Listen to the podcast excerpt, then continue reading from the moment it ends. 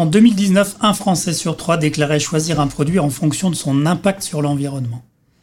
La crise du Covid a confirmé cette envie des Français et des Françaises de consommer local, d'aller chercher du Made in France, ou encore de choisir des produits responsables.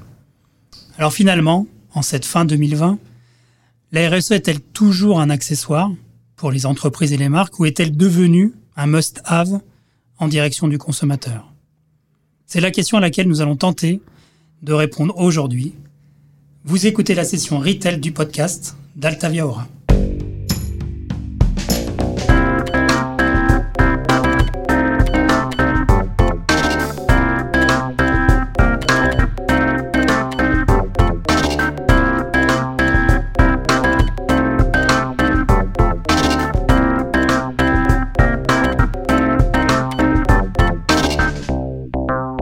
Bonjour, je suis euh, Ludovic Noël, directeur général de l'agence euh, Altavia Aura.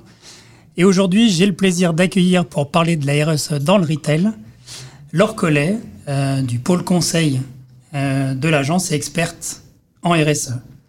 Laure, est-ce que tu peux te présenter en quelques mots? D'où viens-tu? Et pourquoi les gens doivent te croire sur parole? Bonne question. Donc déjà bonjour, je suis ravie d'être avec vous aujourd'hui. Je suis consultante chez Altavia Aura depuis 10 euh, ans environ et j'ai évolué en suivant l'évolution du retail, l'évolution des attentes consommateurs. Et du coup, c'est tout naturellement que je me suis intéressée à la RSE et au lien fort surtout entre commerce et RSE, euh, ce qu'on voit poindre en fait euh, vraiment aujourd'hui et encore plus après cette période de Covid. Et ce qui m'intéresse fortement, c'est le rôle que vont jouer les marques et les entreprises dans cette euh, transformation, dans cette construction d'un avenir durable et meilleur. Et pourquoi on doit te croire sur parole? Ah, bonne question. Alors je ne vous demanderai pas de me croire sur parole, surtout pas, mais surtout en fait d'aller vérifier tout ce que je vais vous raconter, d'aller vérifier les exemples, de recroiser les informations et surtout de rencontrer des entreprises et des marques qui ont entrepris des belles démarches de valorisation de leurs actions durables et de leur transformation. Vous verrez, vous ferez des belles rencontres. Merci. On commence toujours l'émission et le podcast par une question off à l'invité. Et euh, je voudrais savoir qu'est-ce qui récemment t'a le plus interpellé, bluffé, alors que ce soit sur la toile ou, ou un événement, ou peut-être même un effet waouh. Voilà, qu'est-ce que tu veux partager avec nos auditeurs? Alors aujourd'hui, il n'y a pas un jour qui se passe euh, sans que je sois impressionnée par l'engagement que prennent les entreprises en fait euh, ces, dernières, ces derniers mois, ces dernières années. Et il y a une initiative euh, proche de chez nous qui est vraiment révélatrice de ce changement. cette initiative, c'est Times for the Planet. Alors il y a beaucoup de communication autour. Je ne sais pas si vous en avez entendu parler. Ça a été lancé il y a dix mois environ. C'est six entrepreneurs lyonnais qui ont pour ambition de lever un milliard d'euros pour créer 100 entreprises nouvelles qui lutteront contre le réchauffement climatique. Donc, euh, projet ambitieux. En France, on dit souvent qu'il n'y a pas de, projet innovant. C'est innovant à la fois par l'objectif, mais c'est aussi innovant par la méthode, parce qu'il compte sur l'intelligence collective pour euh, faire appel euh, aux associés, donc des associés d'entreprises, de financiers, mais aussi en fait le citoyen qui a tout simplement envie de s'investir, d'investir en fait dans des projets qui ont du sens pour lui. Et on voit que, preuve en est, en fait, ça fait dix mois et qu'il y a déjà, je crois, 3000 associés qui ont rejoint l'aventure et euh, des associés qui sont pour l'instant surtout dans la région Auvergne-Rhône-Alpes parce que Time for the Planet a commencé il y a deux mois environ un tour de France pour aller présenter le projet. Donc c'est vraiment une initiative euh, bluffante pour moi euh, et très innovante. Oui, c'est clair, c'est une belle initiative qui est repérée, qui euh, dit aussi euh, quelque chose des nouvelles manières d'agir euh, pour porter des actions RSE. Merci d'avoir joué le jeu de la question off. Rentrons maintenant dans le vif du sujet. Nous allons au cours de cet échange revenir sur quelques chiffres clés en matière de RSE, mais surtout cibler sur les cinq tendances euh, que tu as pu repérer, euh, Laure, en matière de, RSE et de RSE pour le retail, puisque c'est notre euh, podcast et notre channel dédié au retail. Et puis peut-être en conclusion, quelques pistes pour permettre à nos auditeurs de se dire, bah, si je veux aller plus loin, comment je peux avancer. Alors pour commencer, Laure, est-ce qu'il y a un chiffre ou quelques chiffres que tu peux partager avec nous au sujet du, du retail et de la RSE En tout cas, moi j'en ai un premier qui m'étonne. Euh, qui est ce pourcentage de Français qui attendent des entreprises qu'elle joue un rôle dans l'action pour le climat. Finalement, des attentes des Français des Françaises beaucoup plus importantes que vis-à-vis d'un gouvernement. D'ailleurs, j'irai plus loin. En fait, c'est une attente euh, pour euh, justement pour lutter contre le réchauffement climatique, pour pour améliorer en fait l'environnement. Mais les attentes des Français, elles vont au-delà. C'est 60% des Français, donc c'est un chiffre qui est assez impressionnant, qui pensent que les entreprises ont un rôle plus important que les gouvernements dans la construction d'un avenir meilleur. Donc, qui dit avenir meilleur dit, dit une meilleure prise en charge de l'environnement, mais dit aussi en fait une économie en fait durable, une économie plus solidaire, une économie euh, plus engagée aussi. Finalement, quand on dit RSE, euh, derrière, on voit très rapidement qu'on est sur un, sujet qui est vaste. Euh, ce qui est intéressant dans le travail que tu as pu mener chez Altavia Aura, c'est d'arriver à repérer les cinq tendances RSE liées au retail. Et on va peut-être ensemble effectivement les décliner et donner quelques informations autour de, ces tendances. La, première qui, est souvent euh, d'ailleurs euh, mise en avant, c'est réduire. Euh, qu'est-ce que ça signifie et quels sont les exemples que tu peux partager avec nous? Donc vous l'avez vu, en fait, dans les attentes des consommateurs, on ne sait pas vraiment la tendance de consommer plus pour posséder plus, ce qui était le cas en fait il y a quelques années, mais on est vraiment dans une tendance de déconsommation. Et il y a 47% des Français qui déclarent consommer moins. Et même ce chiffre-là est un chiffre qui date maintenant d'il y a plus de six mois. Euh, donc qui est peut-être même euh, d'ailleurs obsolète. Ça vaudrait le coup de, refaire une étude là-dessus. Euh, il y a un des premiers succès, c'est le succès de Marie Kondo. cette, cette, influenceuse en fait qui nous apprend à, vider nos placards, à avoir, à se débarrasser en fait de l'inutile. Alors quand dit réduire, c'est un vaste sujet parce que ça peut prendre beaucoup de formes beaucoup de formes. Ça va passer par les réductions du nombre d'ingrédients dans les recettes produits. Euh, ça va passer par la réduction de l'emballage, ça va passer par la réduction du nombre d'intermédiaires. On voit bien en fait le succès euh, de, des circuits courts. Et plus massivement, ça passe aussi en fait euh, par la valorisation d'une offre plus durable. Oui, donc ce succès de, Marie Kondo, effectivement, qui, qui est intéressant et notable comme point de démarrage, ça peut prendre quel type de forme? Pour moi, il y a deux exemples qui sont assez euh, représentatifs euh, et, euh, et, très révélateurs de cette tendance de la réduction. C'est la mise en place par Darty qui mise sur la durabilité des produits et qui va venir en fait estampiller ces produits comme des produits durables, qui met en place tout un circuit aussi pour dépanner ces produits. On n'était plus en fait dans la mise à disposition de pièces de rechange et de remplacement. Là, c'est une, une tendance en fait qui revient et qui est relancé notamment par Darty. Et puis un autre euh, exemple, une autre euh, marque en fait qui s'est engagée euh, de façon très impressionnante dans, dans, cet appel à la déconsommation, c'est Patagonia notamment, qui propose à ses clients de ne pas acheter des produits. Donc c'est un message quand on fait du commerce qui est, qui est assez fort.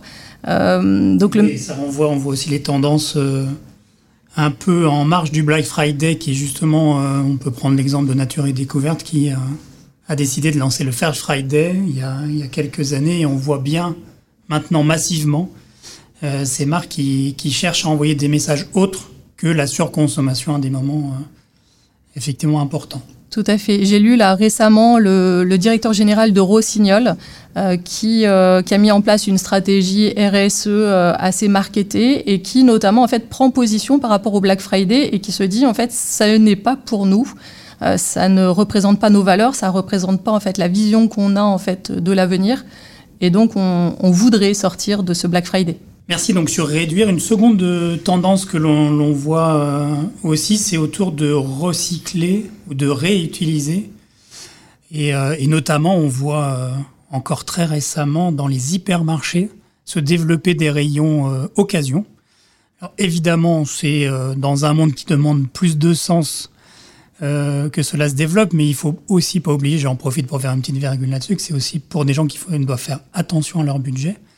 En tout cas, euh, la question du recyclage, de la réutilisation est sans aucun doute une grande tendance euh, pour 2020. Oui, tout à fait. Déjà, en termes de croissance, on constatait 12% de croissance euh, du marché de l'occasion en 2018, ce qui est assez important.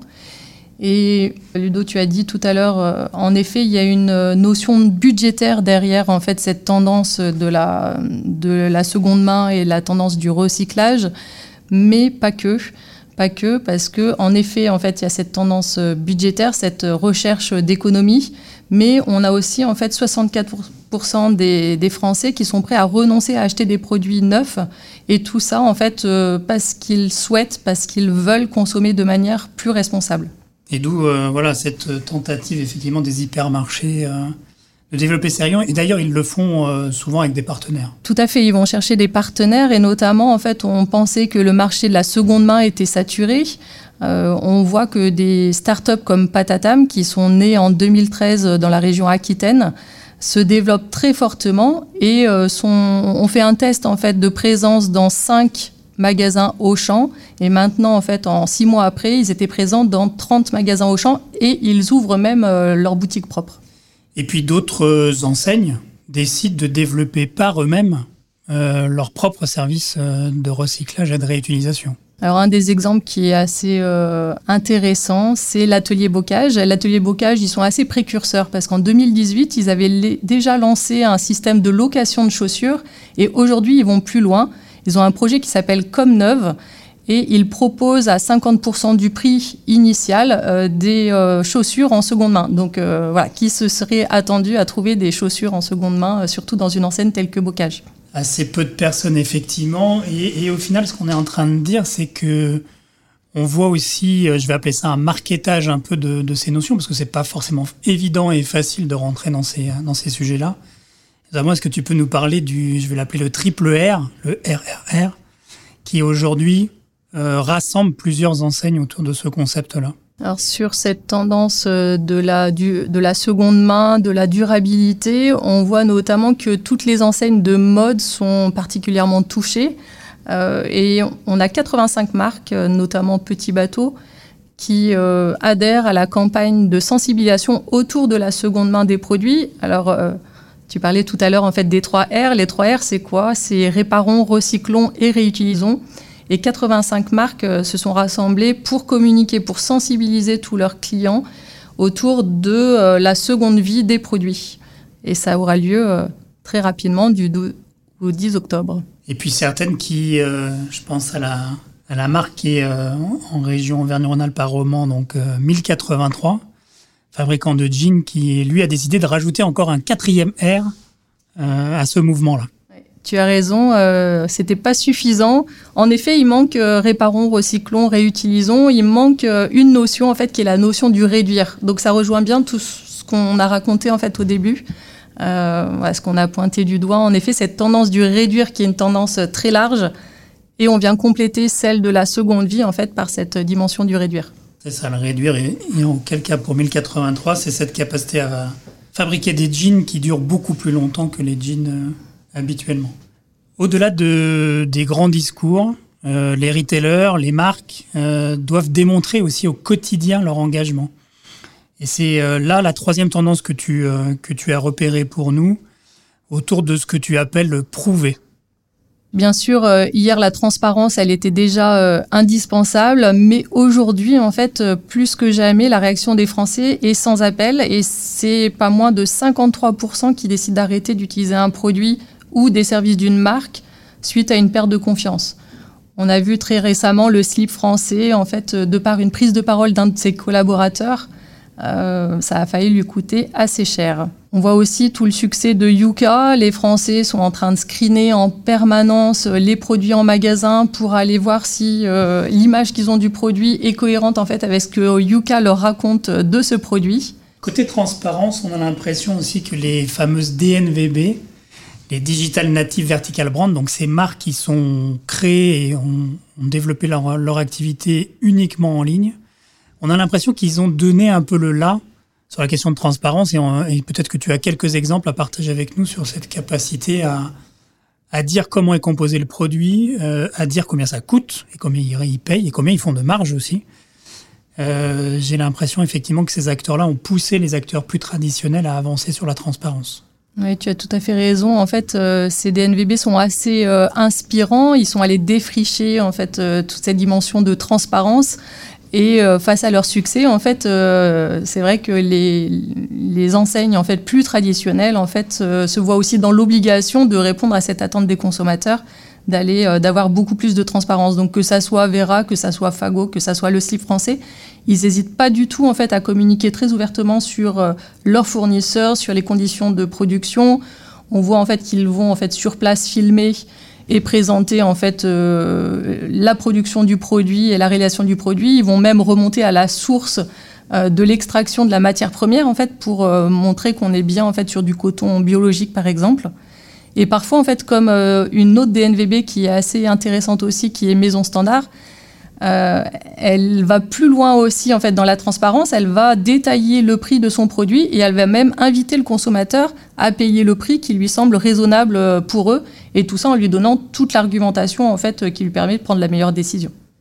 Et notamment euh, pour prendre la maison, maison standard, effectivement cette capacité à dire si vous payez plus que le prix qu'on vous affiche, ça nous permettra de mieux rémunérer nos collaborateurs, ça nous permettra de lancer de la, de la recherche et développement au sein de notre entreprise. Donc aidez-nous aller plus loin. Si vous ne le souhaitez pas, payez le prix qui rémunère justement nos collaborateurs, euh, qui nous permettent peu d'aller plus loin en termes d'innovation. Euh, il est d'ailleurs assez visible que dans, chez les marques et chez les retailers, euh, on voit certaines marques qui ont une longue traîne sur un combat qui a souvent été choisi par le dirigeant. Hein, et, et pendant plusieurs années, cette persistance de dire, voilà, telle marque a choisi tel combat et on, on l'affiche peut-être aujourd'hui plus clairement qu'il y a quelques années pour être en capacité de quelque part commencer à focaliser son engagement RSE. C'est intéressant encore là de regarder du côté des DNVB euh, desquels on a beaucoup à apprendre parce que notamment en fait elles inscrivent cette dimension de combat dans leur ADN même, dans leur origine, euh, dans l'origine de la création de l'entreprise. Et c'est ce qui fait qu'elles attirent aussi en fait des collaborateurs parce qu'ils adhèrent totalement en fait au combat qui est proposé par l'entreprise. Une majorité des marques euh, liées à l'outdoor rejoignent un combat qui est lié à la conservation de l'environnement, à la préservation de l'environnement, et notamment avec la souscription d'un programme euh, étendard 1% pour la planète. Et plus loin, on a des entreprises aux États-Unis qui proposent euh, des produits de nettoyage, des produits d'hygiène pour l'humain et pour, et pour l'entretien des, locaux. Et cette entreprise-là à un combat qu'elle rend visible et concret au quotidien parce qu'elle va même appeler en fait ses clients, ses consommateurs à participer à des manifestations, à faire des actions de lobbying pour euh, préserver l'environnement notamment. Très clair, une, référence un peu historique, c'est notamment Patagonia qui a eu cet engagement euh, très tôt. Euh, cinquième et dernière tendance que tu as pu repérer, c'est la question de engager. Tu, étais en train de l'aborder là en parlant effectivement de cette capacité à engager euh, ses clients euh, dans des combats et jusqu'à des manifestations, mais il y a aussi l'engagement côté collaborateur. Et j'ai un exemple euh, récent de Walmart qui dit que les cinq dernières années, il a beaucoup investi sur la technologie pour être au niveau finalement des pure players et que son prochain défi dans les cinq ans qui viennent, c'est véritablement de faire de ses collaborateurs des associés, on parle d'associates. donc voilà, engagement client, engagement collaborateur, c'est là aussi une tendance forte sur la RSE. Oui, tu l'as bien dit avec cet exemple. Euh, on constate une, performance de 20% pour les entreprises qui facilitent le bien-être euh, des salariés. Et euh, on a plein, justement, plein d'indicateurs qui permettent, en fait, de, contrôler, de mesurer, en fait, le bien-être des salariés à l'intérieur de l'entreprise, avec notamment, en fait, Best Place to Work et ce genre de label. Euh, d'enquête en fait qui, permettent de mettre à l'honneur les collaborateurs et de valoriser le bien-être dans l'entreprise. Mais au-delà des collaborateurs, qui étaient euh, de façon assez historique, en fait, assez engagés dans l'entreprise, c'est tout l'écosystème euh, qui doit être associé, qui doit être engagé à la cause de l'entreprise, au projet dans l'entreprise, notamment en matière de RSE. Et quand on parle en fait de l'ensemble de l'écosystème, on parle des fournisseurs et on parle des clients. Et on voit notamment la Camif euh, qui a fait une transformation assez remarquable et qui, pour le lancement de leur marque propre, a fait appel à ses fournisseurs et à ses clients en les mettant dans une même pièce pour pouvoir inventer les produits de demain. Donc ils ont appelé ça le camifaton et euh, euh, c'est très intéressant en fait à, regarder, très inspirant euh, dans la mise en place. On voit aussi notamment Decathlon qui fait appel régulièrement à ses clients pour la conception de ses produits ça permet de renforcer ce lien entre client et la marque qui est commercialisée. Très intéressant effectivement de voir arriver ces marques et ces retailers de plus en plus dans la co-création, cette capacité effectivement à, à développer avec toutes les parties prenantes et tu fais bien de rappeler qu'on oublie souvent les fournisseurs comme étant un, lieu dans lequel on peut euh, développer en fait une démarche RSE, non pas simplement au, sein de sa propre entreprise, mais en, ayant toutes les parties prenantes avec soi. Euh, au-delà de ces cinq tendances, euh, au fond, il y a une question qu'on peut se poser et, je sais qu'elle n'est pas simple à répondre, donc je te remercie pour ta réponse. Mais est-ce que cette stratégie RSE qui est à développer au sein du, au sein du retail, elle est compatible avec euh, la notion de rentabilité, de développement économique euh, de ces entreprises? Alors c'est tout un business model qui est à revoir, euh, toute une stratégie d'entreprise en fait qui est à revoir aussi, mais à revoir parce que c'est cohérent avec les attentes des consommateurs, c'est cohérent en fait avec l'économie de demain. Et on voit que dans les quelques exemples qu'on a pu citer, comme les DNVB ou comme Camif, ils ont pu en fait re-rentrer dans une dimension de croissance avec justement des prises de position et des engagements et des actions en fait euh, qui leur permettent à la fois d'allier RSE et business. véritablement, euh, pour exister encore demain, transformons l'entreprise, ça met du temps. Euh, mais concrètement, effectivement, la question que se pose tout un tas de dirigeants, c'est de se dire mais comment je peux faire? Euh, l'enjeu, euh, au final, est sûrement de dépasser les discours et de voir comment on a capacité à aligner, depuis le discours du dirigeant, qui doit être une prise de position assez forte et communiquée, mais finalement être aligné tout au long de la chaîne. Euh, tu parlais de fournisseurs tout à l'heure, mais aussi jusqu'au magasin, jusqu'aux collaborateurs, et pour ceux qui font des, livraisons et du, du click and collect, y compris dans les objets que je peux recevoir sans avoir croisé un magasin.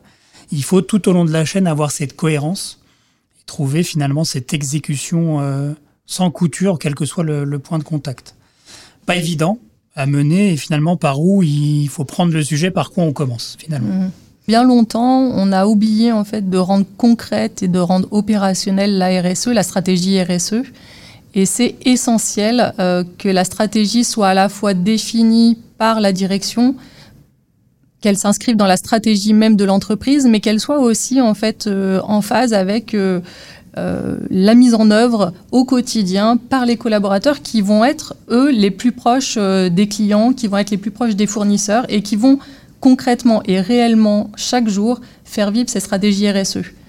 On parle beaucoup en RSE de plan de progrès. Je crois que c'est un, un, outil ou un élément qu'il faut garder en tête, c'est que finalement on croise un certain nombre d'entreprises qui nous disent mais est-ce que je suis vraiment légitime à porter ça? Qu'est-ce que tu réponds à ces positions qui est de se dire non mais moi je ne sais pas si je peux vraiment afficher une politique RSE On le voit dans, les attentes des consommateurs, euh, ils attendent beaucoup des entreprises et des marques dans cette transformation. Et ils attendent en fait justement que chacun soit légitime et que chacun soit acteur euh, de cette euh, transformation. Et ils sont prêts s'ils adhèrent à la cause qui va être définie par l'entreprise, à s'engager à ses côtés. Donc cette stratégie RSE, c'est une stratégie qui doit être mise en place euh, pas à pas. Au quotidien, vous verrez que beaucoup de vos collaborateurs sont extrêmement motivés, que certaines actions sont déjà mises en place au quotidien. Et ce qu'on préconise, c'est de partir de deux points. De partir déjà de quelles sont les attentes des consommateurs, qu'elles qu'ils attendent vraiment de vous, et le deuxième point est de partir de qu'est-ce que vous avez déjà mis en place dans votre entreprise et qu'est-ce qu'il faut valoriser, qu'est-ce qu'il faut améliorer, qu'est-ce qu'il faut transformer pour que ça soit plus puissant encore et plus impactant demain.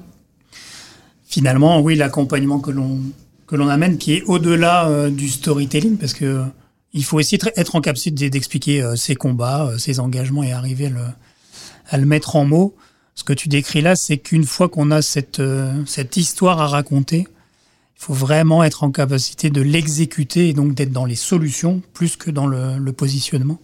Pour nous, euh, il y a trois phases. Il y a vraiment une phase de définition de la stratégie avec l'ensemble des parties prenantes. Il y a ensuite une phase pour rendre visible toute cette stratégie. Euh, si on veut qu'elle soit connue des fournisseurs, des collaborateurs, euh, des consommateurs, on a besoin qu'elle soit la plus visible et la plus compréhensible possible donc de la façon la plus simple. Et ensuite, euh, en effet, dans le quotidien, au jour le jour, en fait, qu'elles puissent vivre. Merci Laure pour cet échange autour de la RSE et du retail. Où est-ce qu'on peut te suivre? Alors bien sûr euh, sur LinkedIn et puis euh, chez Altavia nous avons un blog donc on vous invite à, nous suivre euh, régulièrement. On poste des articles sur le sujet de la RSE. Merci encore. Si vous avez aimé ce podcast, n'hésitez pas à en parler autour de vous. Ce podcast original est créé par Altavia Ora Jetpop et produit par Little Bird. On se retrouve bientôt pour un nouvel épisode d'une session retail ou d'une session digitale. Merci de nous avoir écoutés et à très vite.